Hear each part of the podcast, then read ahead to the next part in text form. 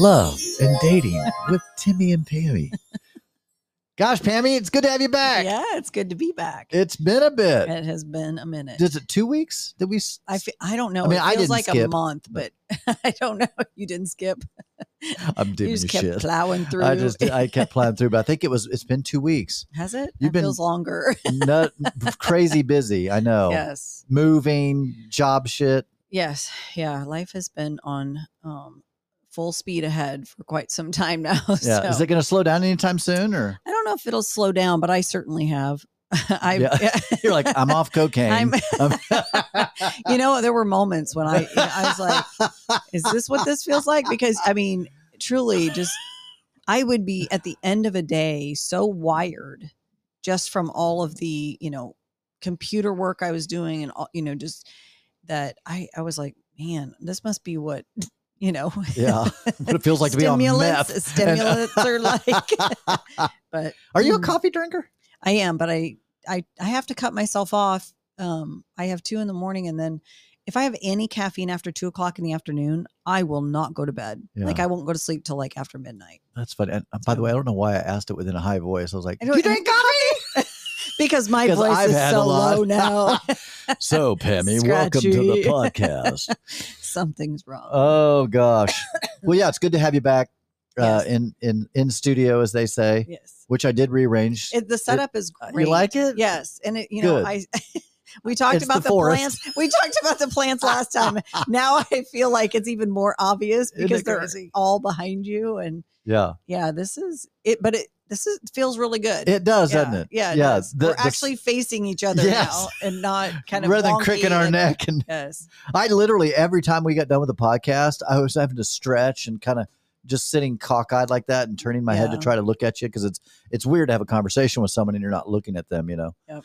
So anyway, yeah, it's it's good to good to have this set up and yeah, the the jungle that my precious wife brought into. they're all home. alive and they look so healthy. She's she's got a little green thumb, yeah. man. I need I need to have her go shopping with me for some plants. I need a couple, but I'm scared because I've always killed everything that I've ever owned. yeah, So I need simple things, but she has a really good. yeah, she could. Yeah, she saved some of my plants that were kind of thinking they were going to give it up, and um, she she came in here and saved them and replanted them and did all that crazy stuff and does the fertilizer and she's so sweet. I mean, she she talks to them. Yeah, I've heard I'll that that makes a huge difference. You know, I've heard that too. Yeah. But it's just cute to see her do it. She's like, hey, and she's just talking, and giving them water, and I'm like, God, you're so sweet. she is.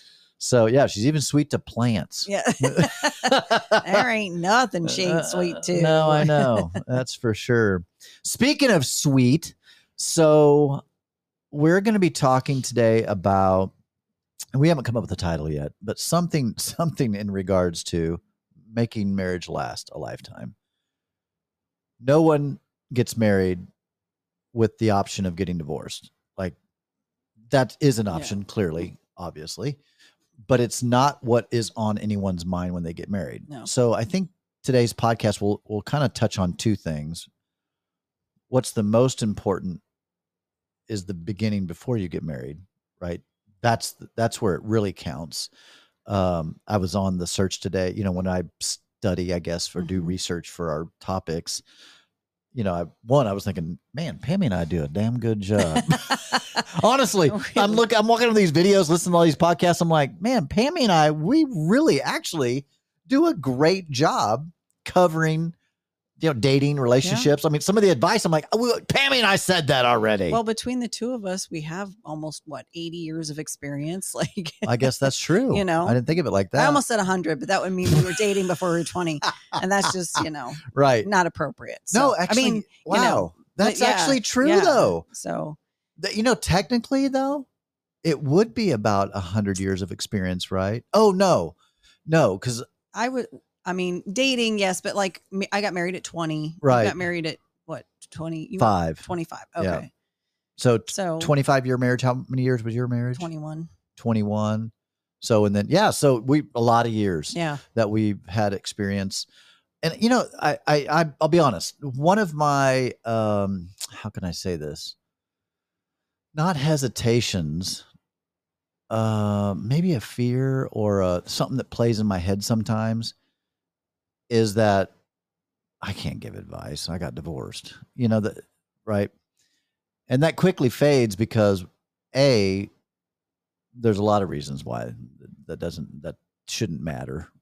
But it almost to me, if I'm going to be honest, it helps me be even more passionate about what it takes to have a successful marriage because I've had one fail as well as I, there's the cat. Dear She's Lord, feel free to push her off if, if she's bothering you. Um, but also having gone through that gives me an understanding of what what was missing there Mhm. therefore what i need to work on in myself and what needs to be present in a relationship moving Yeah. forward in other words like learning from your mistakes Yes. um i mean i've heard it many times if you never make mistakes you never learn right i mean Mhm. it, it, it's it's the whole babe ruth right struck out more than he hit but he's also known as the home run hitter right so y- you have to a swing you have to fail failure is inevitable and then the key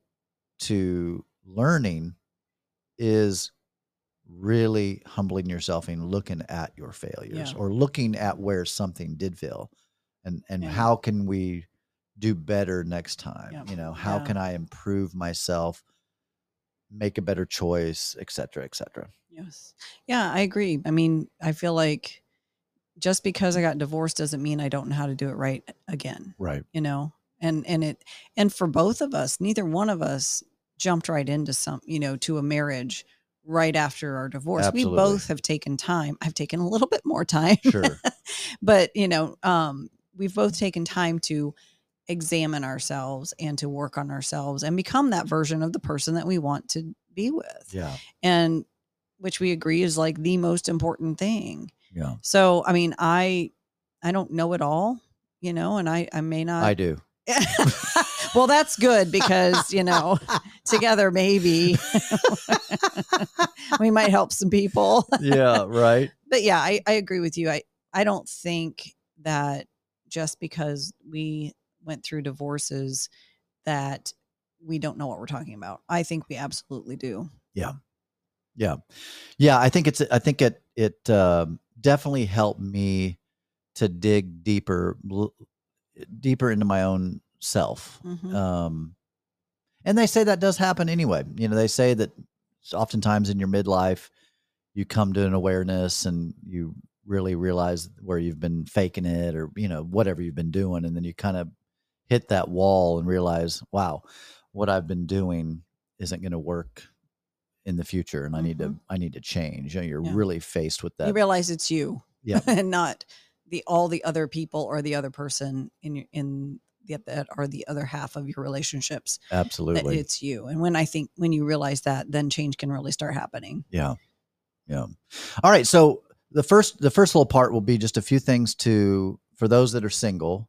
Uh, the meat of this is going to be for those that are married, but for those that are that are either single or dating someone. In other words, you haven't you haven't tied the knot yet, right? So you're you're you've not made it official official in a Mhm. way.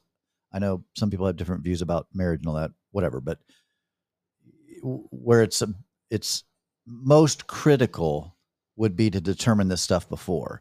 And one of those, uh, when I was doing all my research, I like how when I hear something that I've said before, but it's worded different, I'm like, ooh, I like the way they said that, Mhm. you know? And one of the things that they talked about, one of the very first most important things is making sure to avoid being in a bad relationship. In other words, recognizing early on, yeah, and don't make excuses. We've talked about that. Don't overlook the red flags. Don't make excuses. Mhm.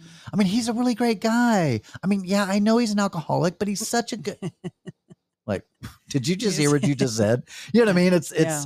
and and I think we're all we all do that in, in some way because and this is something we talk about a lot because we're feeling the tickles in our in our tummies or there's love. Love is not the key to a long-lasting marriage, right? Love is part of it. yes I think the other part that completes it, I'm sure there's a lot of things and we'll talk about it, but I think the other piece is compatibility. yes agree You love someone Mhm. and then you're compatible because Pammy, I think, or what do you think? Do you think you can love someone that you're not compatible with? Yes, but not in the same way. Um, I love my children and well, and compatibility in the sense of Like in a relationship. Have lots of things in common and do lots of things together. I mean, one of my one of my boys is very different from me.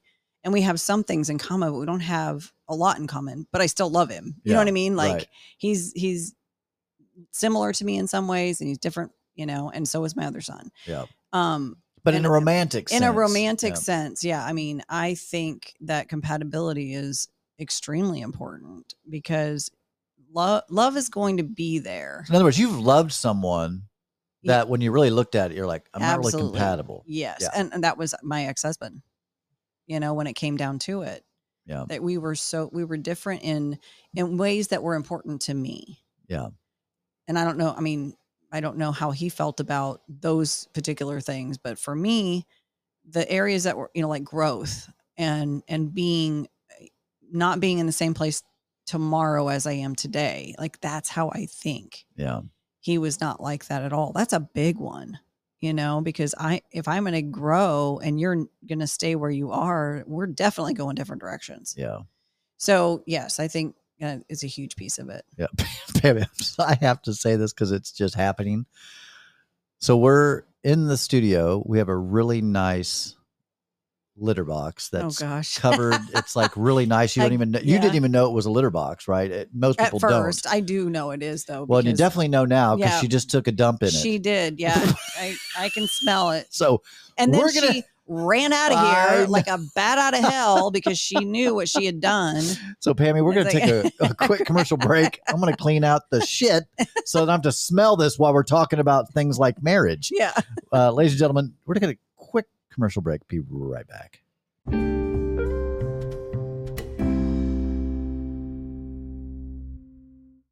All right, shitter's clean.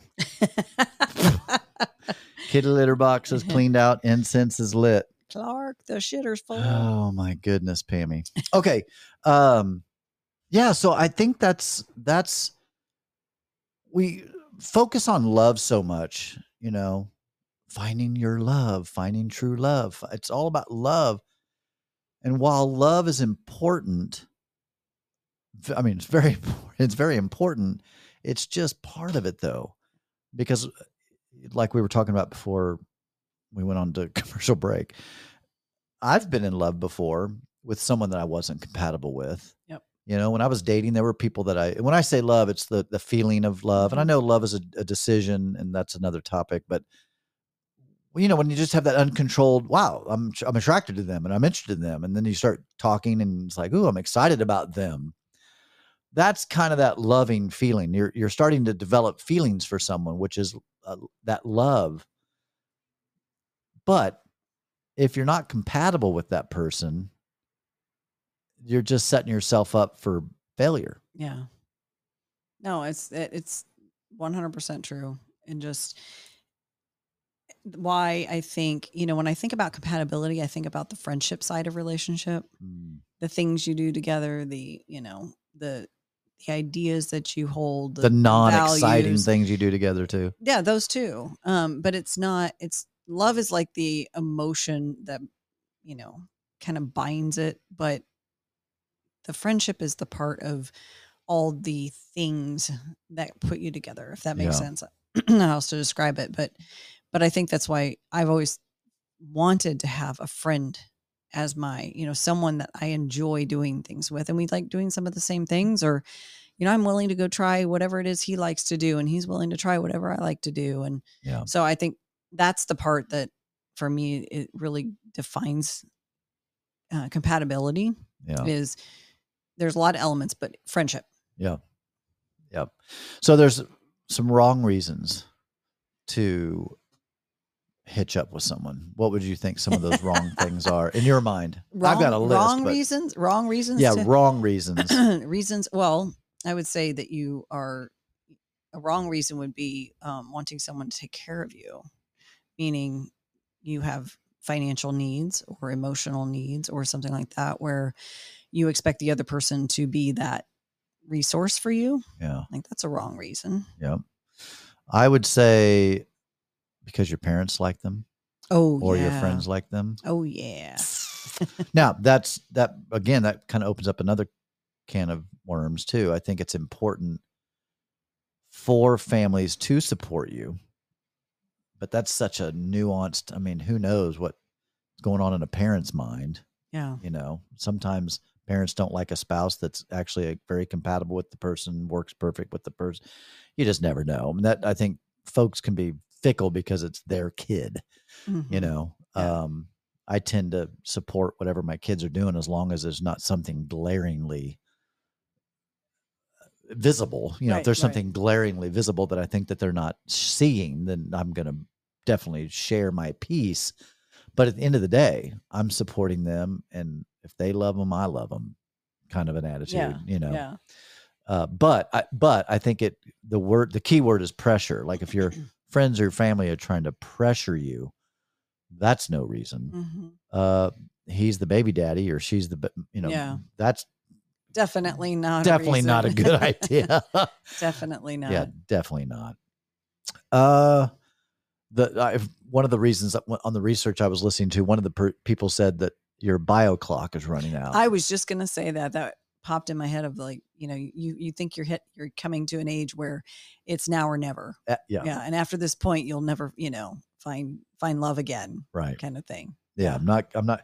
And I, you know, or you want children and so you feel like you have to be you know married to have children or whatever yeah, that could be another biological clock thing loneliness is not Yeah. a good reason. nope Just because you're lonely. I remember being so lonely. yeah oh yeah I mean, dear Lord, if you're single and you're desiring of a loving relationship, uh, you're going to experience loneliness. I did. I mean, I was, yeah I wasn't even, I mean, uh, in my mind, I was single for a good amount of time to really recapture myself and find my heart. But it was definitely, I had some lonely nights, you know, Oh, nights yeah. I cried myself to sleep. And I had moments when my family would get together for a holiday and it was just me. and um and that was lonely. Even though I was with, you know, I was having a blast with my family, but just knowing that I didn't have that special person with me and I so wanted that, you know, because my family's fantastic, yeah, you know, and I really want someone to experience them, yeah, you know, with me yeah. and I wanted to experience my family with someone. And it's, you know, so there were there were a lot of moments like that and yeah. that I just was it's just disappointing. You remember feeling? I've never admitted to this, Pammy. I don't. I'm hesitating. Wonder if I should even admit this. you I to try it remember- offline first? I remember when I became single, seeing social media. Even I'm in the wedding business, and feeling like definitely there were two things going on. One, I really was genuinely excited for people because I'm just excited about love and I'm also hopeful for myself. So I really did celebrate love with people.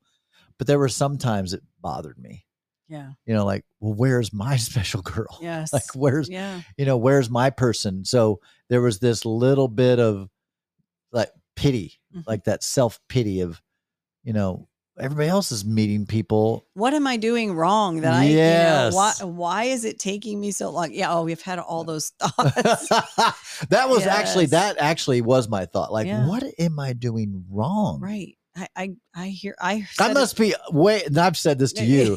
I must be way uglier than I thought. You know, as if that's the only reason someone wouldn't find love. right? You know what I mean? Like that, it, it's probably the last thing on the list of things, but still, you know, there's always that one thing in your head. It's like, if only I would, if I did this or looked like this or, you know, whatever, then I would be where they are. Yeah, But, you know, yeah, yeah. The the reality of it was just a it was a mind shift in my own heart Mhm.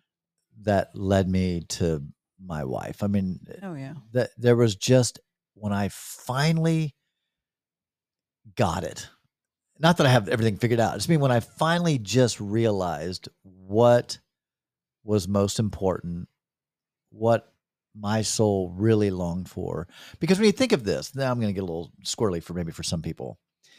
If we are a soul, if there's a soul living in us, right? The person that's aware of that we're sitting here, there's I'm aware that I'm talking to you. You know what I mean? Like there's this person that's aware, right? So if I'm the person the real me is the person that's aware of everything that's going on, aware of my body and all that. If we do have a soul, well, your soul doesn't look any kind of way. Mhm. And you meet someone and you can if your soul can really see their soul and there's really a soul connection, then in a way, for the most part, looks are somewhat irrelevant in the sense of like the show, the Love is Blind show, which I don't know if they're going to come out with any more seasons or not. I, I, don't know. I don't even have, we don't have Netflix anymore. But anyway, so when I think about that show, that people connecting outside of looks, well, as we saw on the show, that doesn't always work if the person is just not someone that they normally would be attracted to. Or, well, it can be more challenging when they're apparently, I can only assume that when you're dating blindly, you're forming some kind of a picture in your mind. I would guess. Like, Yeah. Just like I- reading a book. well, yeah, because I do that. I do that 100% even when I'm when I'm right, I'm reading a book.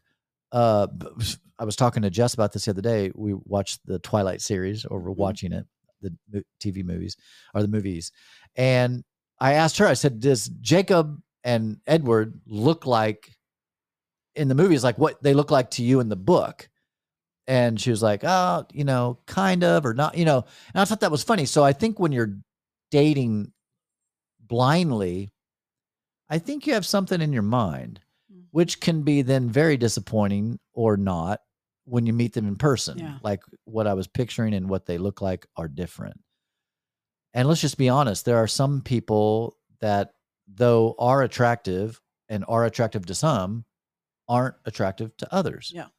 Right? I, Oh, yeah. I, I know that. I have found people attractive that other people didn't find attractive, or vice versa, Yeah. right? And that's th- that. I don't know what that is. That's just that's just the way it is. I don't know. It's hard to define that. But once you get like Love Is Blind, everybody was somewhat. They didn't have any. I, I hate numbers, but like they didn't have a four in the mix of all these six and sevens. You know what I mean? Like they, the, the whole group of guys and the whole group of girls were fairly good looking, Mhm. well put together people. Different flavors, but pretty much they were all within realms of possibility. Would you agree? Agreed. So I, I think that's where looks or some of the compatibility looks wise comes in. Clearly, you know, a Victoria's Secret model is not going to be probably super attracted to, I don't know, you know, Well, someone. you really can't say that anymore because Victoria's Secret models are just everyday people. Oh, that's true. Isn't that's Yeah, true now? yeah, they- they're not- Did they not- change that Well, because yeah, of everything going on in the world? I think so. Which is Yeah, good. I'm yeah, glad that they yeah. did. So, I mean, Kudos to them. yeah. So it's not. Oops, just hit the microphone. It's not just your supermodels anymore. They have hired models who are Just everyday, everyday people. people. They're That's beautiful. They're beautiful women, but they're just they're all shapes and sizes and colors and just like yeah, it's just Well, that's neat. it's different. So I haven't I haven't Googled Victoria's. Secret models in a while. good for you, Timmy. I, I've lived. I'm living with one. right there Um, you go. Yeah. So yeah, I think I think outside of that, the nuance of what you find attractive and all of that, it's the soul is where it really matters. And if we even have a soul, whatever the mind, it's that that emotional, the mind, our thoughts, our likes, our values, or all that Mhm. stuff, religion, all the stuff. That's where it really, really matters. Mm-hmm. And that's why I'm not so hip on dating apps, even though they work. I do marriages all the time with people that met on dating apps. It's a great way to meet. But if all you're looking at is the picture, you're really selling the the whole experience short. You know, if you're just looking at someone and going, nope. But I mean, what if you met them in person? Would it be an instant no, or could it be, well, it just depends. Mhm. So I don't know. I'm, I I just don't know. I I don't think it should be where you don't have pictures and you're swiping on just bios. Right. Yeah. I that's- clearly don't think yeah. that would work. No. But somehow I think we need to open up our what we think we know and give it a try with someone that you think is even within the realm of possibility. Yeah, you got to start somewhere, you know. So I mean, I I'm with you. Like I, I found Matt. Matt and I met on um Hinge, and so and it you know it so I it worked love- for Hinge me. was the best one. It really was, and I only got on it because you recommended it. So you know, it, but you have to start somewhere, and Yeah. so learning how to read the profiles. I mean, it becomes it becomes kind of a job. You, I mean, you, you have to really learn how to read between the lines to to know, you know, does this person person carry the values and the things that I'm looking for. Um, but I think that you know some of them, like Hinge, does a better job of you know what they're looking for is it long term is it you know Yeah. just a hookup like you specify those kinds of things and it gives different opportunities to you can put a video on there you can do a voice you know a voice prompt or something like that so there's different elements but you have to start somewhere Yeah. and you know if you're if you're not going to do the apps then you have to get out there and and go places to meet people and Yeah. do things you enjoy so you can meet people but i think the apps can be used to train yourself train your intuition yeah. on what you what you like and what you're looking for so that when it shows up you know you get it you're going to get a lot of misses on the dating apps uh, it, it- generally Right. you'll have a lot of misses Yeah. but you're going to learn a lot about yourself you're going to learn about a lot about the community that you're in and the group of people that you know your pool of people and it's not exclusive obviously there's you know but you'll learn a lot about that Yeah. and it will give you insight to you know to be able to narrow down and find that person Yeah. but i you know i i don't like it when people say they're just write them off because they're all bad give them a try at least Yeah. see if it works for you and if it if it doesn't that's fine Yeah. but it gives you something you know it's a tool Yeah, Yeah. I, I I like the way this was said on one of the videos I watched today. I I'm using this analogy. He didn't use this analogy, but this was a, roughly the idea that he was talking about about you know staying in your lane, kind of a thing. Mhm. And he said, uh, well, I said he didn't say this. I'm saying this. This is how I received it. It's like looking at million dollar houses when you only really qualified for a quarter of a million dollar house. Mm, yeah. Uh, it it it's knowing where you're at. And what he said is if you want to raise your value, then raise your value. Mhm. And he said notice who's around you, notice the quality of people you're dating. You can raise your quality personally, which then will raise your quality of who you're dating. And I thought, wow. I like when I heard it, I was like, dude, that I've not said it quite as I like the way he's talked about it. And I thought I've said things roughly like this. Pammy and I've talked about this about before you find the right person, it's important to be the right person. I mean, we've Yeah. said all these same things, but I just realized how important I think we're always trying to we want a 10 when we're a 5. You know what I mean? Like Yeah, we yeah. we it's like we're not looking at ourselves and how great we are. It's like, well, I want a someone that makes six figures and it's this and that and they got abs and da da da da. And you don't have any of that. Mhm. You know, you're not yeah. making six figures. Yeah. You're not, you don't have abs. You're not, you know, like, and I think I, I find that just to be so true. Like attracts like. yes If you, I think two things, one or two things have to happen. You have to either raise your value to be able to attract that kind of a person, or you, you Stay in your lane? Stay in your lane. In other words, Yeah. yeah, fish in the your pond. Like Mhm. you know what I mean. Like if if if this is where you're at, then that's where you fish. Um, that's why for me it was just so critically important to raise my value and to really, you know, read and to to work on myself and to you know really try to make myself a quality I wanted to be a real catch. Yeah Now your friends are like, "You are a catch." Okay, we're friends. You think that, but am I really? You know, and and who am I a catch to? Like, Well, and the proof is in the experience. Yeah. What you know? Yes. What were you getting? You you know you were proving to yourself right where you were. Right. Like, did that make sense? You're Yes, proving yes. where you are yeah, by what you're attracting. yeah, And so, yeah, I mean, yeah, of course your friends are going to be supportive and Right. encouraging, but you're the only person that can really know. yeah. I remember specifically when I became aware of just this need to really up my value. Mhm. And so I really upped my personal value and noticed that like the four girlfriends that I had before I met Jessica, the I had upped my value. In other words, the last, you know, five women or so that I dated were just really quality, good, excellent, beautiful women.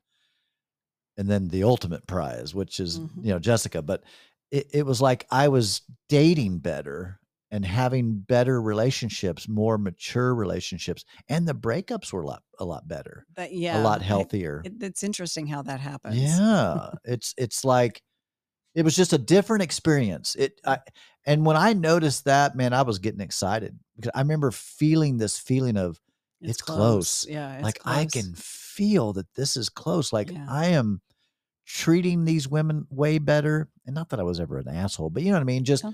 I was communicating better. I was being fully transparent, very honest, you know, engaging in self care and also not trying to impress. You know what I mean? Just Yeah. really trying to just not just be, I, I wanted to be impressive, not act impressive Yes. you know there there's a i think i even put this on facebook i said i i used to be really good at acting good and now i'm good at being good and it was just such a shift for me Mhm. that that eh, when i changed everything else changed Yep. you know and so when we say because we you and i say this almost every time we do a podcast we say something about got to work on yourself you got to work on yourself and it, it really is something that you must do and and people might be thinking well what does that mean? Well educate yourself learn new things engage in fun activities you know don't just sit around and have pity parties like make your make be someone that you're proud of. Yes. you know that you look in the mirror and you're like damn i'm a good person and i'm i'm happy i'm fulfilled i'm living my life and when I- you get to that state yeah. And it, for me, it was I like me. yeah I like who I put it. am. I like this person that I've become. And when I got to that point, that's when things started changing for me. yeah You know, I I behaved differently in relationships. I didn't um I didn't accept just accept what was given to me. yeah I, I you know, I really was much different. yeah So, yeah. yeah, how can you get others to like you if you don't like you Exactly. Yeah. it's challenging Yep. so number one most important thing if you're single and you want to get into a, a lifelong marriage just work on yourself don't settle if you're in a relationship that you're thinking you should probably be out of it don't let pressure don't let family friends don't let the bio clock don't let b- baby daddy or dad mommy whatever like don't don't let any of that fool you and most of all don't think well love will carry us through yeah. because No. uh if you're if you're not compatible yeah. love love will only take you so far and it won't be the finish line unfortunately No. um love is definitely a part of it but it's it's not all of it you know it's just not it's like sex sex is important we all love sex but that's that's only a part of it i often say it's like the icing on the cake i want icing on the cake for sure but if there is no cake the icing is like it makes sick in the Yeah, sense of like it's yes, just too much right Yeah. so eh, there's no substance. I think so. I kind of stand by it. I think that the friendship or the real relationship is the whole cake, and then the icing is is you know the the fun parts, all Yeah. the little fun parts. But it's also you know in a 24 hour day, we sleep for whatever six to eight hours. Sex, you know, is what two three minutes. Kidding. yeah. Uh, it can be I hope more than that, depending on- so. It can be anywhere from one minute to an hour, depending on how you're doing. So you know, but it's like then what are you doing the other 15 hours, right? There, there's work, there's all these things. So it's not like you're making love for 20 hours. Right. You know, it is a Unless that's your whole purpose. I can see where that, you know, might be like a, a getaway kind of thing. Right. You know, I mean, some people might definitely put that in there. yeah vacation. that could definitely be part of, of a vacation Yes. and or like an anniversary Yeah. you never it's Yeah. like you go somewhere sunny and it's like you come back and you're pale like did you not go outside? nope.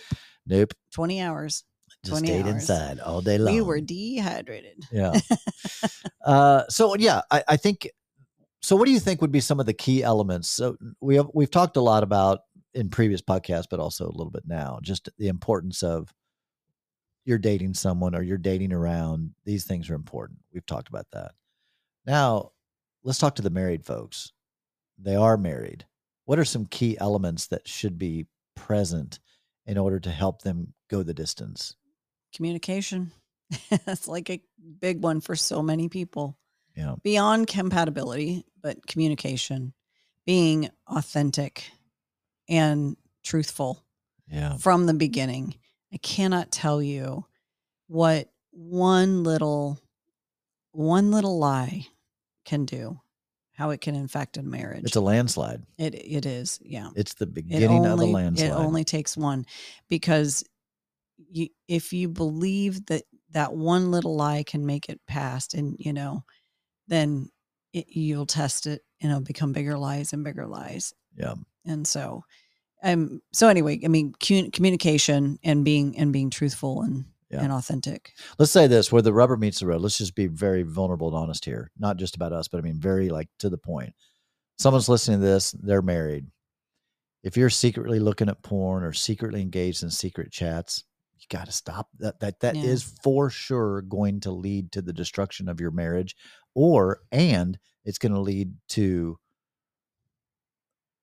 unhappiness within because if you're keeping secrets we often think when we're doing bad things it's like i don't want to get caught i don't want them to catch me. The the problem is you're you've caught yourself. Right. You're engaged in activity that you know is wrong. It's undermining your self-confidence. Yes. You wonder why you're anxious. You You wonder why you, yeah. you're to have depression. Yep. well because you're living a lie and that will eventually undermine your yourself and when you undermine yourself and you're in a marriage a, a partnership well you're automatically if you go down they go down. Yeah. So like that's to me that would be 100% if you're engaged in any kind of secretive behavior stop and go to therapy. Go straight to therapy tell a counselor what you've been doing and what to do to to get out of it like 100% Yeah. now i don't you know i have mixed emotions we've talked about that before about you know what do you tell right your yeah your What- what, the secrets are and what do you share and what you do it's kind of i kind of Yeah. wibble wobble just depends on the Mhm. situation but i i think if you if you can stop it before it's it can destroy before it's something that could potentially destroy the relationship i'm not certain it's even like you need to just carry that burden and deal with it with a counselor Mhm. and not burden your spouse with it especially if you haven't you know violated some trust bond outside of some stuff in your own mind or you know some internet stuff i don't know that, that that's a touchy subject because i i if it's something that they could find out from someone else Yeah. Well, and that's why we, you know, we talked about we talk about before you meet the person working on yourself, you know, and and addictions that you have prior to a marriage or dating someone are going to be your addictions inside that relationship. And I believe that you should be honest about those 100% up front. You know, I mean, I'll, I've I've went out with a couple of um, guys that were didn't drink because they were alcoholics, and I didn't. I went on a date or two with them because I wouldn't date them yeah after I found out because I'm like, that's not a part. That's not something I want to have to deal with. No. I've dealt with that. I don't want to deal with that again. So, you know, that thank you for disclosing that Yeah. you know, good luck to you. Yeah. Goodbye. And that's Um, and you that's know, but I being true that- to yourself. There's nothing yeah. wrong with that. and that's why the bef- the pre the pre work you do on yourself is so important get yourself to a place that when you do meet that person and you or you start dating someone and have to share that piece of your story with them that you can do it with confidence Yeah. and not it's not dependent on their reaction Yeah. but you already are in that place of you know i'm dealing with this this is my thing and here it is and you can present it and you know Yeah. so Yeah. Honesty, you know, this is just everybody says it, but it's really so true. Honesty is the best policy. yeah It's just important, you know, especially obviously on a first date, you know, say, hey, listen, I think I might have a porn addiction, or, you know, no I think I might be, yeah, you know, whatever. But if you're pretty quick on though, yeah like I don't, it's just deceptive. Uh, You know, it would just be deceptive to to not disclose information that will definitely affect. it'll come out that per- eventually yeah. it will it will definitely come out eventually and how do you want how do you you know be in control of how that comes out Yeah. you know how you present it I remember a couple. Uh, they came into my office. They've been married for like a year, and finally, she came across some email or something that he was in massive debt Mm. And had a gambling habit, and he had kept it from her for how long for. Well, they were married for a year. oh okay So like when they were dating, he never brought it up, and you know he he always seemed to not have a problem. paying for things and But yeah. uh, you know, I'm I'm with Jordan Peterson when he says that I've really never ever seen anyone ever get away with something forever. nope It always comes around. Yeah, honesty with yourself clearly is important because if you don't know it yourself, then that's probably what would lead you to lie. You know, Yeah. well, if I'm not an alcoholic, really, you drink yourself to sleep every night. like, I think that's probably an alcoholic. Mhm. So I, I guess that some people might find themselves in a situation where they don't think that they do have a problem, which I've here's the easy way to tell, how, at least for me. Okay, if you don't have a problem, then stop for six months. Like if you're not an alcoholic, okay, so maybe you're not. Quit for six months. If you can't quit for six months, you're a fucking alcoholic. You know what I mean? well or even just a few days for Yeah. a true alcoholic it would be you know more six months Could they go one month? i don't know i mean i every every Like, I don't know, different i really don't i mean yeah. Yeah. Would you say 30 days? That's or a week. it depends on the person uh, honestly I mean, really what I mean does. is like, I wonder if you could be an alcoholic and you could I, it, go a week without it and to fool somebody. oh You know what I'm saying? like, um, yes i would think so i think so it had to be a long enough time that i mean they couldn't do right it. Right? And yeah they could be in um recovery as well for a very long period of time Oh, okay. but still didn't think about hold you know hold that idea that they're an alcoholic eh, but they're a recovering alcoholic so you, you know Yeah. there's a so yes that you know someone could go for a very long period of time not drinking but that they're in recovery Gotcha. so eh, you know Yeah. that's But at least they, That's they they've acknowledged they've acknowledged Right, it, right? If if they, hey, I'm I'm in AA, mhm. you know, I'm I'm on year two. That's awesome. Yeah. Like kudos. That's Yeah. great. What I'm saying is if someone is drinking and they don't think they're an alcoholic Right. and you as an outsider are like, I think maybe you are, I think the one test would say, okay, if you're not, then just for the next 30 days, let's not drink. If they can do that, I think that's a probably, in my opinion, that'd be a good. I'd be like, oh, well, I mean, if they can go 30 days without drinking, right but then in that 30 days can that person acknowledge that they've got a problem yeah. or are they just going to do the 30 days and go right back to it or go the 30 days and and realize, and oh, yeah so i mean it that that's the part that's it's hard to say Yeah. you know every person's so different I remember it. I've told this story before, but I remember, you know, after my sister passed, I started drinking quite a bit, like every day. That's not normal for me. Normally, I was a drink a glass of wine or so on the weekend, kind of a guy, or whiskey or whatever. And after my sister passed, I was drinking many whiskeys every day. And I remember after doing this for a while, I started during the day looking at my clock, excited about getting off work to be able to go home and drink. Mhm. And I rem- I'll never forget it. I remember thinking, mm, I may I might be on the verge of a problem. So I just told myself, well, you're not drinking anymore then. Yeah. Dude, we're we're gonna stop for the three months just to make sure you're good. And it was it was a challenge, uh, you know, like the first time I was like, oh, I mean, I don't have a problem. I just want a couple whiskeys. Nothing wrong with that. You know, people do things, but you know, you start and I just remember going, no, motherfucker. like you're, you're gonna prove to yourself, you know, it's like me talking to me. I was like, we're gonna prove to you that we don't have a problem because I think I might have a problem. So we're gonna we're gonna nip this in the bud before it becomes a real problem. Yeah. So, you know, I don't know if, if everybody has that mechanism in them where they can really Not recognize. Yeah. man, not- I, I think I might have a problem here. yeah. Not everyone does. Yeah. You're fortunate that you, that you got to that point, you know, and, and it's pretty normal, I think, when you lose someone significant in your life to cope somehow. Yeah. You know, and everybody finds a different way, and you chose alcohol. So, Yeah. But you got, you know, you got to that point, and you recognize it, and you're like, Yeah. this isn't going to work for me. I just remember being so excited about drinking, Mhm. like just so Yeah. looking forward.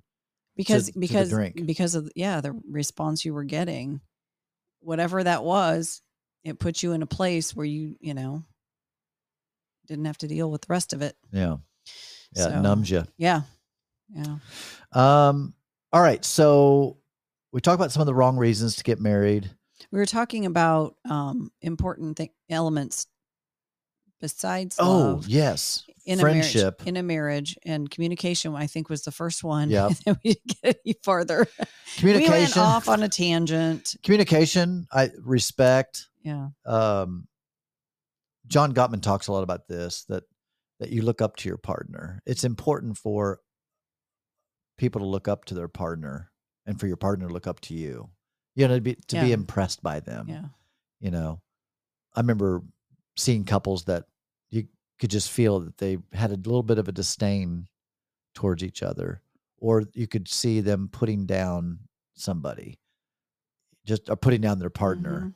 You know, like their partner would say something like, "Yeah, you know, I got a raise." Well, yeah, but now he's only making minimum wage. Like, you know, just right you're like, "Whoa, that's not healthy." yeah You know, when they're trying to chop them down a little bit, that's an un, that's I forget what he calls that in the book, um, but there's a word for it where you're just not impressed with your partner. hmm That's that's just not good. No, that's sad. Yeah.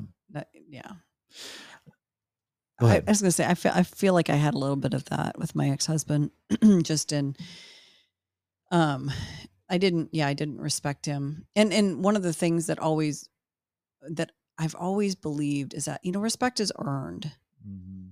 and and it wasn't that I didn't respect him to begin with. It's just that I couldn't find reasons to to respect him anymore Yeah. so many things had occurred inside of our marriage that I lost respect for him.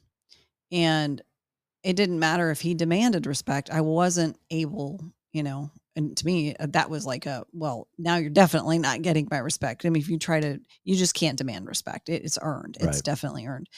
But I did find that over time, that was that was definitely a wedge between us. Is I just didn't, I didn't I didn't Yeah. find reason to respect him. Yeah. And I think when you're not compatible, because I think, like, I, I just always think this just because of you see someone it- go through a divorce or something, then they get remarried, and all of a sudden it's like they have such a great marriage. They've you know, because it's a good fit they, s with mm-hmm. someone they're so compatible with. A, obviously, sometimes most people, when they go through a divorce, they dig deep and they really discover, you know, their own imperfections and their own rough places, and they try to work that out. So they're, you know, actually a better person in the second relationship, which is the best best way to do it. Uh, not just blame your, you know, blame someone else and then keep all your normal flaws and jump into another relationship, you know, and then you'll wonder why, man, six marriages later, what's going on? Um, but I, I think what what one person doesn't find respectable in someone, you know, maybe someone else will, right? Like what Mhm. I don't find attractive, someone else will. And that goes back to the compatibility piece. When you're really compatible with someone, it's like that that is the perfect culture medium for that to grow. You know, talking about all these plants everywhere. One of the things that has made such a big difference is the soil. You know, I had some plants that were really failing, dying. and, and, you know, Jess was like, well, we need to replant them, repot them. We need to put them in a, a bigger pot. The, you know, the, the roots are bound up and we need to give fresh soil and we need to put some fertilizer in it. And I was like, interesting how the plants that I was killing, you know, she has brought back to life. And it it wasn't super difficult. It was just a matter of purchasing, you know, some good soil and getting some fertilizer, you know, and Having the right tools. having the right tools, knowing what to what to put in there and all that stuff. And so that's part of the working on yourself piece. You know, had I, I guess, watched enough YouTube videos, if I'd have watched any uh, YouTube videos on how to grow house plants, I I would have figured that out by knowing and watching these videos. I would have learned this and Yeah. gone, oh, I can do this now.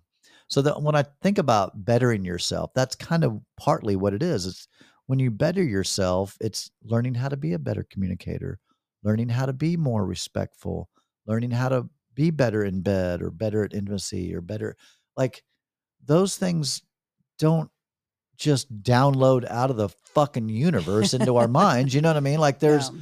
there's a little there's, work. there's some knowledge. Yeah, there's there's a knowledge that comes from learning, from reading, from being self-reflective, from journaling, from t- having conversations. All those things help feed us, and if we can be self-aware enough to go, oh man, I am sh- short, curt when I talk to people. Like being aware of that and not Yeah. just going, that's just the way I am. Well, oh, you know, rather than, you know, maybe I should be a better communicator. Maybe I Mhm. should be a better listener. Right. Maybe I should be, you know what I mean? Um, yeah. and I mean, for me, I, I know that we all have friends. You have friends. I've learned in the last few years how to be a better friend. Mhm. And I've learned about who I really want to be friends with. You know, there's some people that I like. I don't like dislike them, but they're just they're just not a person I want to be friends with. And again, it's they're they're good people. It's just not my tribe. Yeah. You know. And so now what I've learned is rather than trying to make a friendship work when I, it's just not there, now I'm like, no. Uh, But Yeah. but when I do find someone that I really value and I really look up to and I really like who they are, I- Invest. I, you know? invest in that friendship where I don't think I was all that great of a friend early on in my life. I just really wasn't. And now I feel like for those that I really am friends with, I feel like I'm a good friend, you know, check in on them. Don't always look for them to give me stuff. I try to offer something too. You know what I mean? Um, but that took me a while, Yeah. you know. Yeah. And I, in fact, I watched videos on it, how to be a good friend. I really did. I Googled how to be a good friend. And I think that's the difference is like you have to have the want to, you have to have the desire to change because you may see that you need to change, but you still have to have the desire to change Yeah. and and desire to have a different result because I, you have to have motivation, I guess is the point. I Yeah. mean, motivation and then the willingness to do the work because it's not it's not going to be easy. Yeah. Never is, especially at our age. I mean, Yeah. we, we had a lot of undoing to do. Yeah. Tony Robbins talks about, he says it this way. He said, when the pain of changing is less than the pain of staying the same.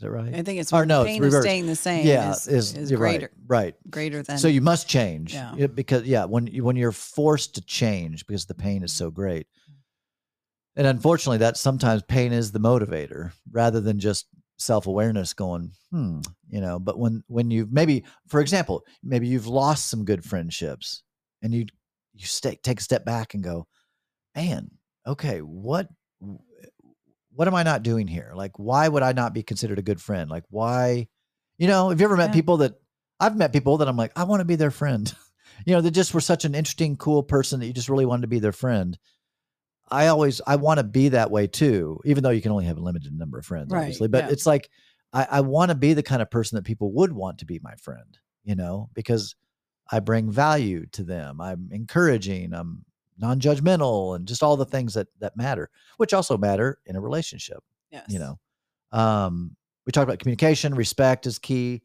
being influenced or finding your partner awesome uh friendship being able to have a true like a just a deep profound friendship is gosh i mean jess and i we say this to each other all the time she's like you're my best friend i'm like you're my best friend and it's just neat to to have someone that you're not only intimate with but you really value just them Yeah. as a as a human you know Yes. you, you like their thoughts you like the way their brain works you know um You enjoy doing things with them. yeah You know, even the mundane things Right. Oh yeah. Yeah. Matt and I um we go to the grocery store together and it's it's funny because he's like we're he goes, "Dang it, we're doing what does he call it?" Um I can't remember what he calls it like it's not household things, but it's like we're it's a mundane thing. Like it's not, you know, here we are, we're going into Walmart together to shop for, you know, groceries or toiletries or whatever it is. That's not sexy and exciting at all. Right. You know, but we joke about it and it makes it fun. yeah You know, I mean, that those are the kind of things that with the right person, it can really it can be different. Yeah. You know, because that's just your everyday chores you have to do. Yeah. But with the right person, it can be it can be enjoyable. yeah So- absolutely you know there was something i watched a video today there was this guy that he's an older gentleman he was probably in his 70s and he was talking about marriage and there was like three or four key elements that often are missing from marriages that end up leading to divorce and i thought "Hmm, this is going to be a good video. And he he the way he back engineered this i thought it was funny because he talked or not funny but it was curious. He said let's look at a, an affair. What is present in an affair? What is the person getting from an affair? Because I guess he did a lot of research and studying affairs and like what mm. the person that had the affair, like what was it about this person, all this? And he talked about the childlike nature of it, but he also talked about how and I and I've said this before. I've I've said this so many times, but he just worded it so great.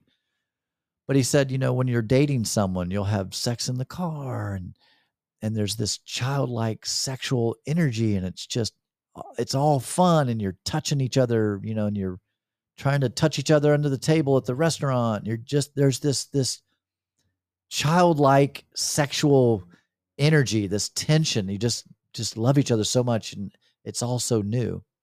He says even if you've been married for a long time, these are things that you need to include in your marriage. He goes, have sex in your car.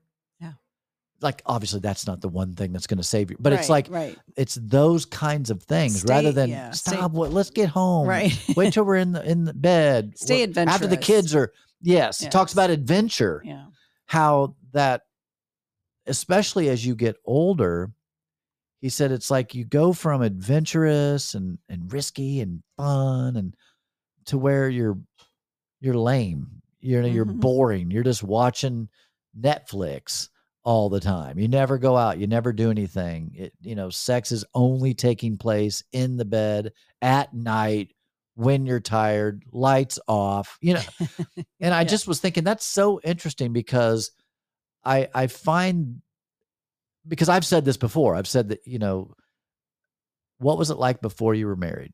Meaning when you were dating this person. Yeah. What you did to get them, you got to do to keep them. You've all heard me say I've Yeah. said that so many zillions of times and I stick by that, you know. And in a sense that's what the guy was talking about. It's like remember, for example, he gave this example, and I, I've said it before. Your spouse calls you at work. You're bothered by their phone call. I'm trying to work. You know, I'll call you back later. Not when it's an affair. You're sneaking texts. You're sneaking calls. You're Yeah. sneaking. You're doing all. You're right. It's exciting, and it was also like that when you were dating. Anytime you're Mhm. Jess calls me. Of course, we're married, but she'll call me and like I'm like, hey babe, what are you doing? You calling me? You know, like, or I'll sneak away and call her, and Mhm. I'll call. I always prank call her work. I always prank call her work. Put on a disguised voice. Yeah, Oh I prank gosh. her work Does all the time. she know it's you though? She does sometimes, but whenever someone else answers the phone, Oh, okay. you know, I'm I'm acting like a certain character. Oh my god. I'm like, is the manager there? You know, and then so sometimes she doesn't know it's me, and and all she knows is someone wants to talk to the manager, and she's like, you know, hi, I'm Jessica, I'm the manager. How can I help you? And I'm like, well, listen, I don't, you know. Anyway, she soon is like, I'll hear her just get real. She gets real quiet, and she's like, Timmy, is that you? because she knows she has to still be the manager. Yeah, So she's like, this I is think this this is well, my husband. yeah. I I think that's fun. You guys do that with the whole um uh accents and things like that. I remember coming over that one night or- and you started talking British or something and and I'm looking at you and I'm going and Jessica's right there and I'm like what is going on? Like why are you talking like yeah. you're like, "Oh, we just do this sometimes." I'm like, "Oh my gosh, how fun." It- Like how yeah. fun. I mean, that is silly and playful and yeah. and I think that's yeah, that's the piece that you don't want to lose. And I mentioned that to you earlier today and how I've been thinking about this whole idea of humor Yeah. in a relationship because my life has been a little stressful lately. It's been Yeah. very busy. And Matt and I had some great conversations around that. And it made me really aware of, you know, because his, his the telltale sign for him was I lost my um happy go lucky. He- You know, I didn't have that where I was giggling at everything he was saying and you know, which I do. I, I laugh at everything, which, you know, for the most part, there's some Sure. things that are very serious and I don't laugh at those. Right. But I do laugh at a lot of things, and he's got a real dry sense of humor. Um, and sometimes, you know, I don't know that he's actually joking, you know. And when I'm stressed, I really don't know he's joking. Yeah. But most of the time, I get it. He's being funny, and I, you know, I laugh. And that element was missing, and he brought it up, and he said, "You're different," you Yeah. know. And so it got me thinking about this idea of in our relationship how important humor and fun are Mhm. and and how to keep that alive and it, it clearly you know is a good trigger for him like he really he he feels connected to me in that way when I, you know he's he's being funny and i'm laughing Yeah. you know or we're laughing together at something you know so it's there's that element and i think i feel like i watched my parents as a family we would spend like on a friday night and we were all home and we would just start laughing like forcefully laughing to get everyone else to laugh in the room. Yeah. and it was you know it was just a game that we played but it was so fun. And so laughter is a part of my life and it's a you know it's a part of who i am. I want it to be a part of my relationship and i feel like it's a very valuable thing to have in a relationship if you can't laugh with your partner Yeah. gosh i can't even imagine that like it sounds so awful and so tedious and you know boring yeah. i don't want that you know Yeah. One of the, my favorite things about Jessica, we laugh until we literally pee our pants. yeah I she's so funny to me.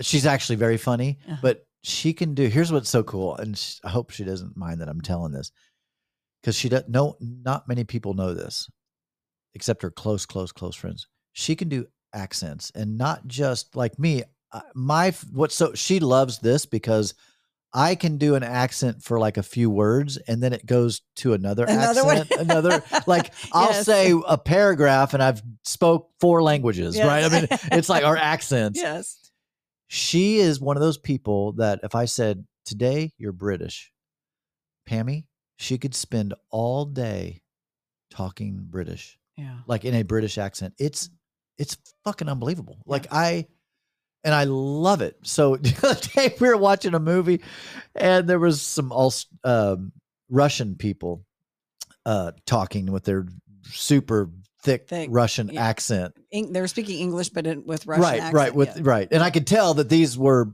English speaking people doing a, a Russian accent because it was just like a little thick, Uh-huh. and so, and I put Jess on the spot all the time with this. I'm like, talk to me in in a Russian accent, and she launches into, t- she's talking very sexy in this deep Russian accent. I I just can't. I laugh so hard. She starts laughing, and then she laughs really hard when then I try to do yes. the Russian accent, but then it turn it's like Russian blended with Irish, blended with Australian, and then I I end with w- some tribe in Africa accent probably. we have so much fun. We we laugh so much, and it's it that's something that you know I don't know. I I remember early on when I first I'll never forget our relationship how it just started to slowly you know take off started with co- because we didn't do intimacy for a long time Mhm. like we we wanted to really find out if this was worth investing in and i remember you know our first coffee was definitely i knew i i remember i canceled all my other plans and i was like you know i'm just going to focus on this one girl and and just see what happens and whatever so i i felt pretty confident that something was special about it. But she didn't i didn't know about the accents for a while like a while while until she really felt comfortable. She would do little things here and there and finally i just asked her i'm like can you do accents? And she's like yes. And she's just real shy about it.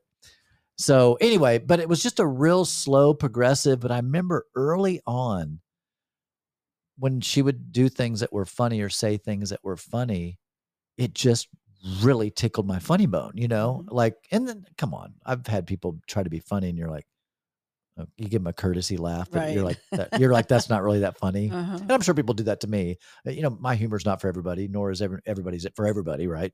Same thing with with uh, comedians. There's some comedians Pammy I think are so funny. Then there's other ones that I'm like, like, Yeah. I- yeah, I just like I don't, I don't, I don't get it. I don't think you're that funny, but some people do. You know, so I think we're just the same, right? Mhm. but yeah oh god laughter is just a such an important piece and also part of laughter is i think your own state of mind you know when you're stressed when you're heavy burdened and you know and uh, all that things are less funny Oh yeah, definitely. you know it's like Yeah. you just laughter's not on the tip of your tongue It's not. You can miss a lot when you're stressed. yeah yeah all right uh similar values which would i think would be uh part and parcel to compatibility um and just being realistic uh, the the one of the things i i learned in my research today they talked about momentum that the wrong relationship can be in momentum. And i thought that was interesting that it's like you know we're dating and then we've we've you know been intimate and now we're you know kind of living together. And so you know we're gonna get engaged get married. In other words there's this momentum going with the with the relationship. And it's not it's not compatible but there's momentum. I thought that was an interesting thought uh, that you it's like you're it's almost like i can't get out of it now i mean we've been dating for two years you know we've met each other's folks and you kind of just settle into the and i thought that was an interesting perspective they said you know don't let momentum just carry you to the altar unless that's really the right thing Mhm. i don't know what do you think about that Yeah. No, I think it's important to know that. I mean, you got to know where you're going, yeah and you, you don't want. It's kind of like you don't want that to be just be a default. yeah I mean, that's that can't be a default. it's like being picked up and- by a snowball Yeah. Uh, just okay well i'm just going yeah, with it Just yeah, that's that's similar to what you said earlier about like you know your biological clock and reasons not to get married. Just because you're heading down a long term relationship, if you're not in agreement on that being the goal and a part of your relationship, then there's you shouldn't do it. yeah You know, Yeah. All right. Let's let's give seven um I'm saying seven. Who knows how many it'll be? But let's make let's make it seven. Make it up. Seven things for married couples uh, that can help them. You know, la- what's that phrase in the vows? You know, till death do us part. Uh, Everybody gets married with that in mind. Yeah. And so there are some critical things. Clearly, the most important thing you can do is before you get married to make the right decision and who you marry. Clearly, let that's out of the way. But now you are married. What are some key factors to keep yourself married to go the distance?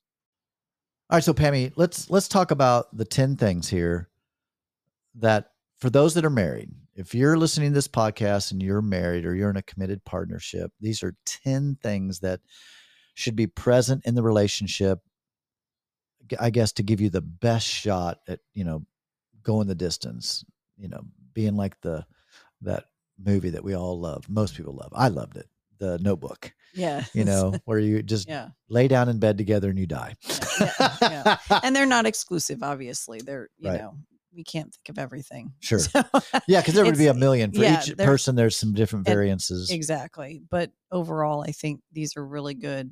These are really good um, catalysts for for a, a fun, healthy, joyful marriage. Yeah, and so you mentioned it, uh, communication. And I, the only thing that I would want to throw in there is that open and honest. V- vulnerability is not in this list because I think it goes with communication. Mhm. In your communication, Yes. be vulnerable. And because only open and honest communication is going to make any difference. Yeah. Like if, you- if you're not open and honest, then you, you can't you can't build a relationship on lies and deceit you know it has to be open and honest um that's the only way you can really get to know each other Yeah. you know if you only tell me part of the truth well then i'm you know then i'm not getting the whole Mhm. picture Yeah. so and if you find something difficult to talk to your partner about then uh, same thing i say all the time find a therapist where you can talk to them about it and find out what they would advise you Mhm. you know Yeah. Yep. That's it's good to have um, a sounding board yeah when you when you get stuck. Yeah. Even if even friends, I mean, friends that you really respect. right not just any friend because just any friend may not give you the good advice but i think yeah having people in your life that you can go to and ask those questions i think is important Yeah. number two fighting fair you mentioned this when Yeah. we were offline to s- be on the same team yeah you know i teach that Yeah. in my premarital that hmm it's you and your partner against the world. Yeah. so if you're if you're fighting with your partner and it's against your partner rethink it. You know if, if you're fighting over the budget well you both want don't want to be living in the poorhouse. Yeah. You know both of you want a good healthy financial situation. So you're on the same team or should be. So both of you come together and discuss how can we have yeah. a better financial future. Yep. That's Or- it's one of our company values is collaboration but the ooh descriptive of that for us is we're on the same team always on the same team i love it and I and it's it's a it's a I'm reading a book about strategy, and in there they're talking about companies that play in a space where they want to win. Like it's that wanting to win that is is the most important piece. Like you know, having that in in our in our company, we're in a I'm a sports industry. We want to dominate. You Yeah. know, it's one of those like it winning isn't enough. We want to dominate. You know that, and that's the energy that you have to take into it. So, but for a relationship, it's that collaboration of how can how can we solve this Yeah. versus I'm you know I'm against you, and Right. we're we're coming at this at it might be coming at it two different Sure, viewpoints. sure. That's okay right you can still collaborate you can still work through it and come out yeah winners on the other side yeah if you think your idea is well no that's we all would be arguing because we think our idea is better but being able to while at one point you're trying to argue your side of it of thinking this is a good way to look at it also to honor and respect their view of it as well and look mm-hmm. at it as more of an asset to solving this issue than it is a distraction or Yeah. a, you know in other words rather than right i love what you said we win Mhm. like as a couple we want to win in Yeah. the relationship not i win over you right you know in this argument i'm going to win no never should that happen when you're when you're in a when you're fighting with your partner it should be to resolve rather than win. You know, I'm not trying to beat you in this argument. I'm trying to, we're both trying to come up with a resolve and a win, a win win. You know, Stephen Covey used to say, you know, if I win, you lose. Actually, we've lost. Yeah. You know, if you win and I lose, we've lost. We, we, we it's a win win. You know, we both That's what we want. are achieving the ultimate goal here. So, yeah, fighting. And also, the thing about fighting, I think that's important is what are the rules around your fighting? You know, is screaming allowed? Is is obviously violence isn't allowed, but I know John John Gottman talks a lot about this that he can watch couples fight and, and determine how the marriage will go in the future by based on how they fight, because he talks about how if you're making it personal, Mhm. you know you're you're you're not just you're not maybe just fighting over an issue you're going low blows. You're just a lazy no good i knew my mom said not to marry you. I should have never married you. Uh, saying things like that. She probably was right. I just should have listened to your mom but you know when you're really going for those low blow Yeah. you know like those low blows where it even becomes a personal attack you know where it's like you know i don't know it starts getting personal yeah. you know Yeah. At that point, it's it's vicious yeah. At that point, you really need some help. I mean, I, I- what we're talking about here in my mind is, you know, this these are the couples that are they're do you know they're not fighting like that. yeah. Couples that fight like that, they can't eh, last they can't, or they're It's going. just toxic. It will never end. yeah the fighting will continue throughout and they stay because out of obligation or money or whatever it is but there isn't that love and joy that we're talking about Yeah. inside the relationship so if before you get to that point Yeah. do some of the other things to you know to manage that I mean, I kid you not. I, I did a wedding last year for a couple, and they did the premarital. And I, the one of the things that I talk about is this: I talk about how to fight and fight fair, and just the rules around fighting and all this stuff. Same page. I talk about all this stuff, and I said, "So how do you guys fight? Do you feel like you guys fight fair? Do you feel like what?" And they both admitted to being vicious. yeah i was like i told them, i said guys like this might be what we talk about for all three sessions. Like this is critically important. Because they they uh, they almost every time they fight they said they say things that they regret they get Mm. mean they get nasty.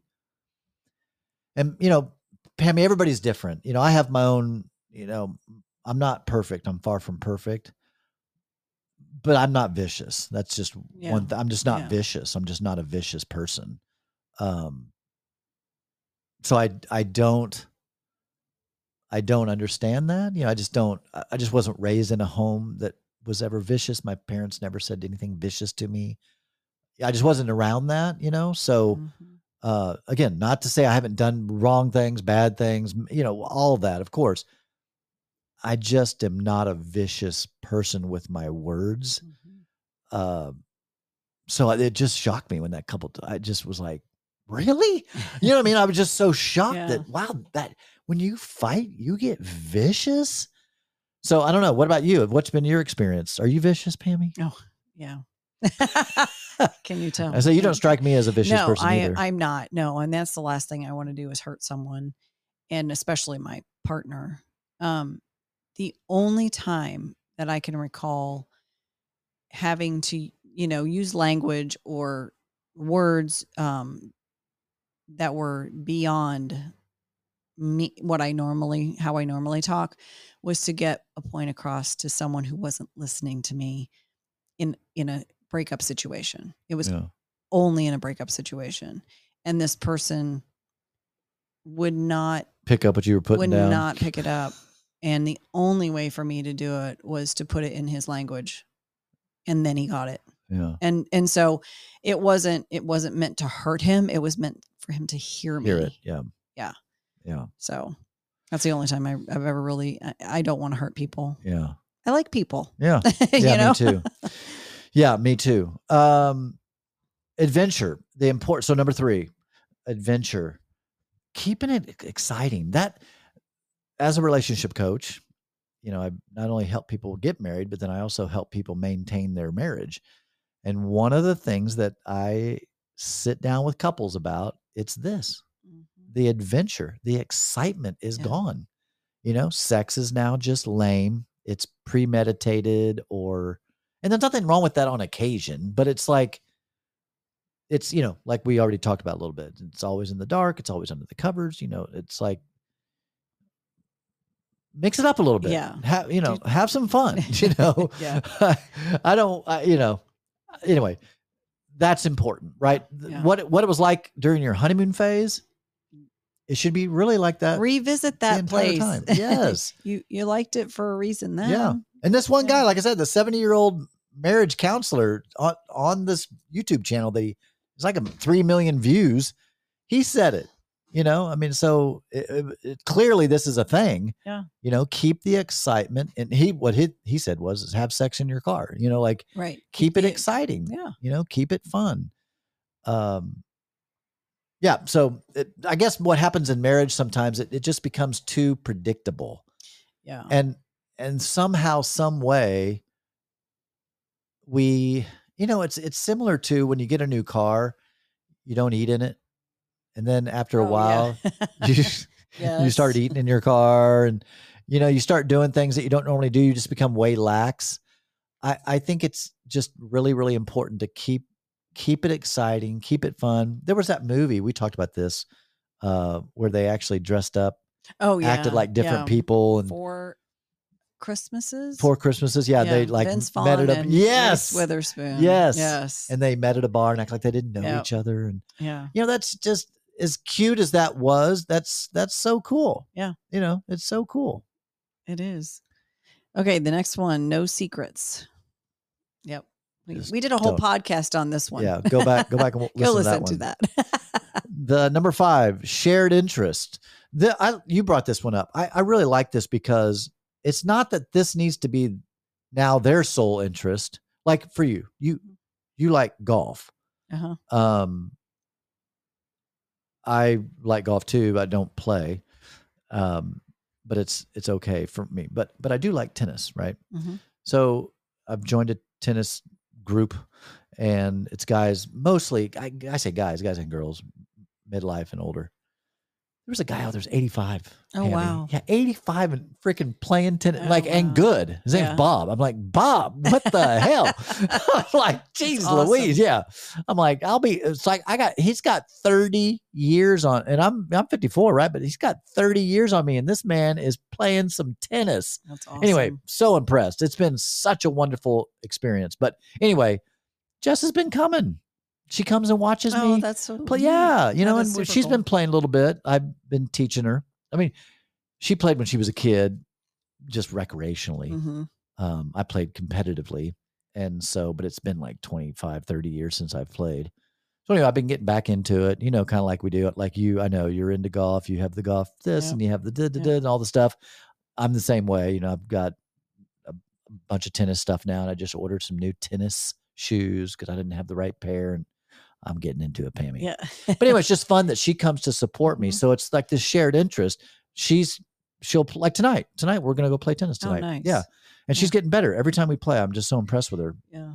But- Sorry, I've got hair in my ear. Oh, that's it's okay. tickling me. The, the shared interest. I just like that you said that because it Yeah. really is such an important piece.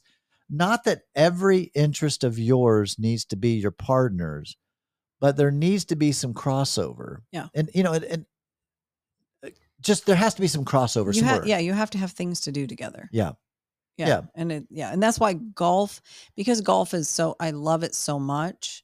And I know it's something I can do into my older years. absolutely. It's not because it's not hard we on should the do it together sometime. We should. Yeah, absolutely. You would have a ball golfing Oh, with me. Yeah, I know. You've told me that from the beginning.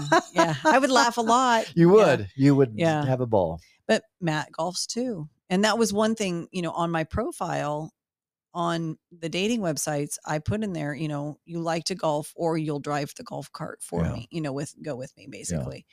And it was important for me to find some and it was interesting how almost every single date I went on was someone who liked to golf. And it wasn't that that was the only thing, but I knew that that was important enough to me that I wanted to find someone who was also doing that. Well, it just so happened that Matt's profile all he said one thing I want to do this year and this was when we first met was learn how to golf. Oh. and I was like, there we go. You know, and Yeah. so we actually have been golfing every week together, and that's that's something that we look forward to. And we and so I mean, but you know, we have a lot of other things that we do together as well, Sure. and some things that he does. Like he has a he has friends that they do those crawlers. It's like they crawl up rocks in these, you know, big. Frame, all the, it's like a vehicle that's got a frame, a seat, and these giant wheels, and they you know, they do the rock craw- crawling or whatever. Um, I I would definitely go because that kind of stuff excites me, but it may not be safe for me. Right. But I would still go and watch him do it and Yeah. support him, you know. And so, and that's you know, he does things for me all the time like that too Yeah. that aren't necessarily his interests, but he'll go Yeah. you know so i and i think that's that's the key is have some things that you can do together and then have have things that you do separately but you would support that person like Yeah. jessica with the tennis and now she you know Yeah. she wants to play Yeah, and she's in a play, band, so right? right yeah and you go to her I, I go to concerts every time that I'm not in a wedding. I go to her. I support. She's got a gig this Friday. I go and support, and I just love it. And Yeah. and she even said to me, it was really cool. This was early on in our relationship. Um, when I found out, uh, you know, she had a gig here. I mean, I knew she, obviously I met her at a gig. That's how I met her, but she was doing a gig here, and so she's like, you know, if you, if you don't if you want to come, that's cool. If not, that's okay or whatever. And I'm like, well, no, I want to come. This is like early in our relationship, and I was coming to all of her gigs, and she was she literally one time with almost tears in her eyes just said, "Thank you so much for being so supportive of my." My my music career. She goes, I it really means a lot to me. And I said that I said that's I, appreciate that. I said, but uh, I'm curious. I have other boyfriends, and she goes, well, I mean, sometimes, but sometimes not. She goes, but you're just like really supportive of what I'm doing, and I'm like, well, a I really like you, and so I like. Plus, I like music. There's a lot of reasons, right um, but I'm like. You know, that's what you're supposed to do when you're with, you know, like that just felt like the shared interest thing. It's like, Mhm. well, I'm your partner. Like, Yeah. why wouldn't I come to a gig if I can? Yeah. You know, now clearly, if, if I really had a long, rough day and or I did a bunch of weddings and didn't want to go, it'd be fine because I go most of the time. So, yeah, shared interest is a big one. Uh, oh, you brought up that next one. yeah growth Speaking of, uh, you know what? I'm going to plug it in and answer it okay because this is.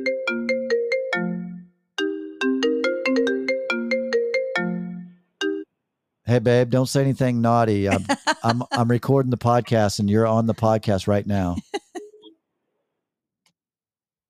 Hey. Hey, uh, hey, babe, you're on the podcast. I answered the phone and you're you're live on the podcast. Oh, how cool. so so Pammy can hear you. I'm like, I'm quickly trying to say, babe, you're on the Don't- podcast. Don't say anything Don't naughty. say anything naughty. no go And I ahead could say barely something. hear you.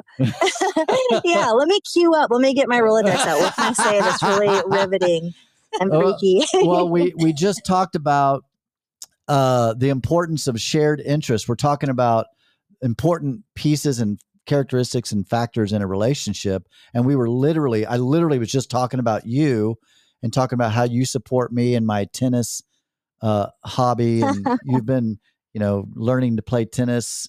Uh, and come and watch me play tennis and then I come and you know come to your gigs and support you and that there's this shared interest um, that we share together, which is which is fun. yeah, absolutely. That makes things a little more sweet, don't doesn't it? Yeah, absolutely. Well, baby, do you want me to? Uh, I'll call. We're just about done, actually, and I'll call you. You're on your way home, aren't you? Yeah. Okay, baby. Well, I'll see you here in a minute. And yeah, sorry, I forgot you were doing that. Oh, it's okay, babe. It's all good. Must be a good one because it's going long. It is a good. It, We started at 4:30. It's a real good Yeah. one, but we're we're just That's about done. awesome. yeah Cool. Well, maybe I'll see Pammy, and so. if not, Pammy, hi, bye, and have a great rest of your podcast. Yeah, babe. See you in a minute. Okay, All right. Bye. Love you. Bye bye. love you. Bye.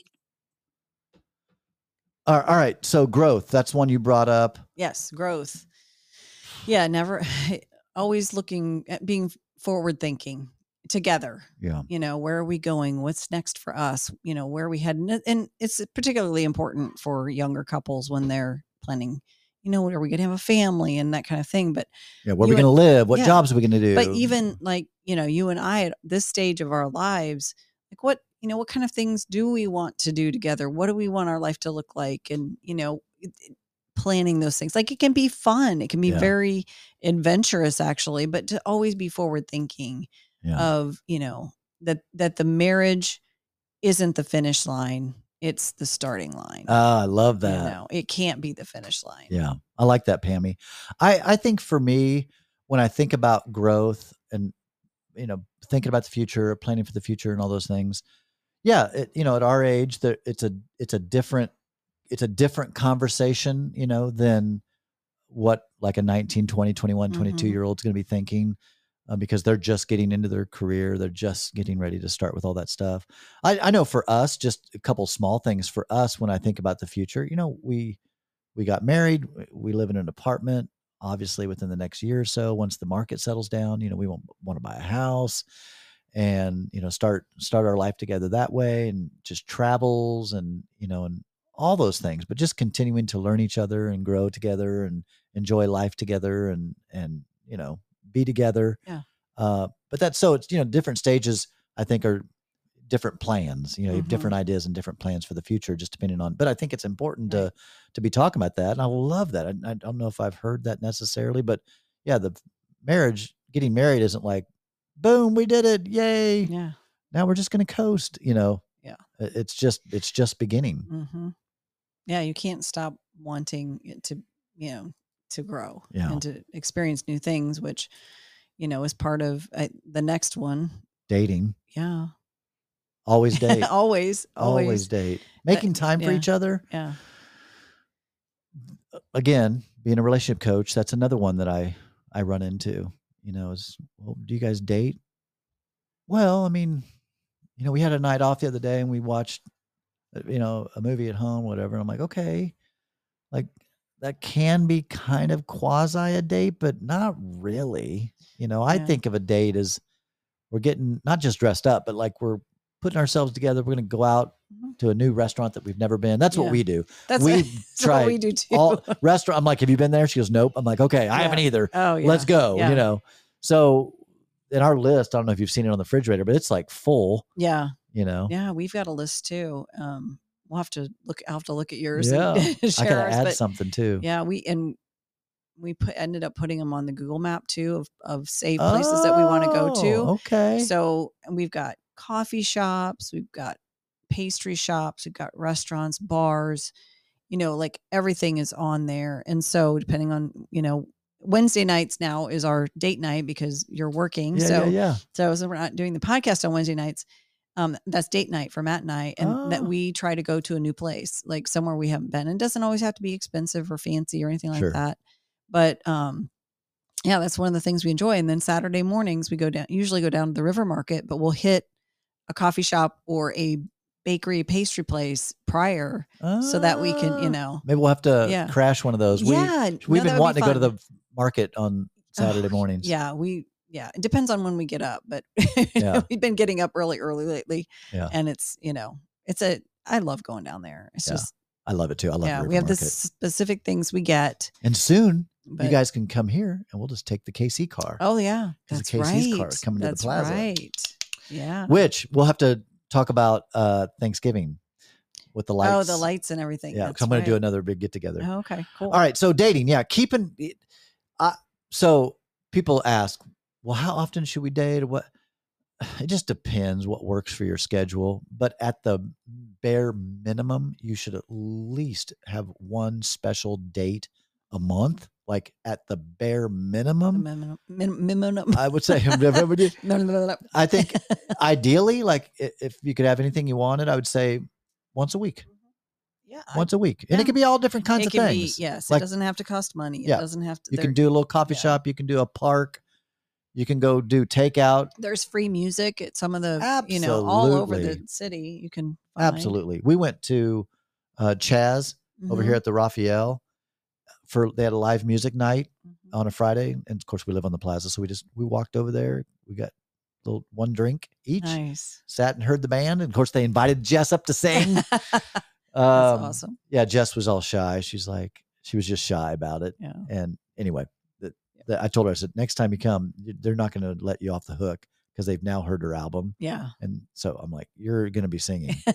uh, all right. Then, yeah, same kind of thing. Vacations number, uh, what, eight? What are we on? Eight, nine, ten, somewhere there. Yeah. So dating, vacation, one of the one and the same. Focusing on each other. You know, to me, what that is is you know I still I write notes on the. This is going to sound corny, but I get up way before Jess, so I when I'm done using the restroom, I write on the toilet paper. That's write, right. Like I love you, or you know, different little things, or I'll leave her notes and or put a note in her lunchbox, or just little things. I and buy flowers every so often, or just little things to let her know I'm thinking about her. I'll go up at, when I'm running errands. I'll go up to her work and I'll leave a note on her car. You know, just little things like that, just to let her know I'm thinking about her and I love her. That stuff's easy. So if you're married, really think about those kinds of things. What would your partner enjoy? What would they like? You know, surprises here and there. Um, I know a lot of easy ways to surprise your man. Food, food, and sex. Uh, all right, number ten. Drum roll, please. you actually have a drum roll. Do I? Do I really? I thought you did. Oh no, it's the. It's oh, the, dun, dun. that's Yeah, right. Okay, Okay. not quite a drum Dang it, roll. I need a drum roll. You do. Uh, the last one. Hear and listen to each other. Let, like to really in the in the Bible, which I don't usually quote the Bible, but in the Bible, there the word in the Hebrew, listen, it, it's an active listening, meaning I'm not just listening. It's not just going in my one ear and out the other. It's an active listening. I'm hearing you, therefore it's changing my behavior. And this is an argument that you couples you hear them all the time. You're not listening to me. Well, why are they saying that? But because you're not hearing them. You're not really listening with your ears. You're just giving mental assent. It's not a real listening. Yeah, yeah. You have to be present to Yeah. listen. To so when they say something that you know i just don't you know we just never have we never have sex anymore okay okay i get it that's going to make you mad you're going to get upset but just listen to your partner what are they Mhm. saying? they need more connection they want more intimacy you know yeah that fight it out like listen to each other though what what is he saying that he needs? What is she saying that she needs? Like what are they what are you looking for in that space? You know if if one or the other is not feeling satisfied in the intimacy department or any department for that matter listen to your partner. What is it that's missing? And is it is it relate to you? Typically it would. Sometimes it could just be all on them right? Yeah. maybe they're going through a troubles at work which makes them frustrated which makes them then frustrated at you. But listen to your partner and be able to drill down what is it? What's going on? Like uh, w- finally they get down to i don't like my work. I don't like my job. I hate my job. Well dear lord well don't hate me because you don't hate your job because you hate your job. Yeah. like that's why it's so important with open and honest communication but being in a space where you're really listening to your partner what are they saying and sometimes the words aren't where you're going to pick it up right i mean Yeah. you can read between the lines what are they what's going on here why are they so unhappy oh well we haven't been on a date in six months like maybe we need to yeah i mean connect. Don't feel connected to you. yeah Yeah. listening listen listen listen listen to your partner Yeah. And if you're not, and, and I think this is so important, we're distracted a lot. We, there are so many distractions in life. Um, stress can be one of them. Can Yeah. keep the mind going with something else when and and you're not present. And so that's why I said, you know, being present for your partner when they're really needing to talk through something. If you have, I mean, I, I this is like taking the time to say, I can see that this is really important to you and that this is a longer conversation than we have time for right now. yeah Or I've got this one thing I have to get done in this moment, and then I will dedicate the rest of the evening to you and, and be there for you. But if I don't, I'm not going to hear you. yeah I'm not going to be fully present because this thing has been bought, you know, something that I have to finish for work by a deadline yeah whatever and i think it's that that honesty and that and being accepting as the person who has something to share being accepting of where the other person is. You want them to be able to hear you. Yeah. So allow for them to go do that thing and come back to you and be there for you. Present. So I yeah, and it's it's not selfish, No. not on either part. Don't be selfish being the person that has to, you know, wants to talk about something, but you're not willing to go let your partner take care of what they need to take care of so they can be fully present. That makes sense. Yeah. Pammy, Timmy. it's good to have you back in studio. Yeah, it's good to be here. Everybody, we love you. Peace. Happy, happy, happy, happy relationships.